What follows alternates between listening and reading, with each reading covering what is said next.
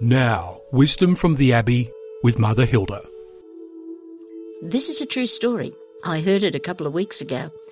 A retired artist lady was giving her expertise to a community group of intellectually and physically disabled people. You can imagine what it was like. The participants had great difficulty, and for all of them, this was a first time experience.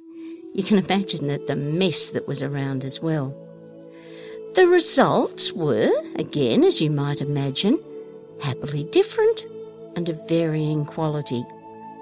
Now, as time went by, and hey, they dried and they were glazed and they were fired, and they were, of course, suitably admired by their makers and anybody else in the locale.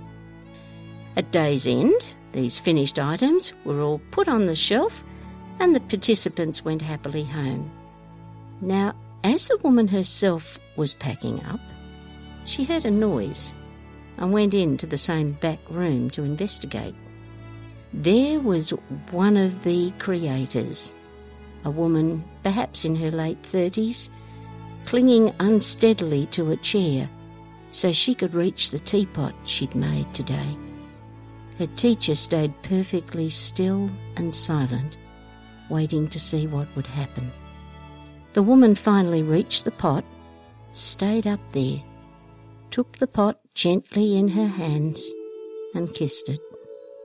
Then she put it back ever so carefully, climbed unsteadily back down to the ground, and went home. You know what?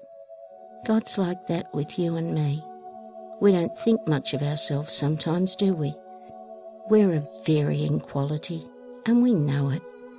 And so often we seem to be at odds with the things around us and the people around us. But I give you my word. Every day, God places a kiss on your head and his eyes fill with tears.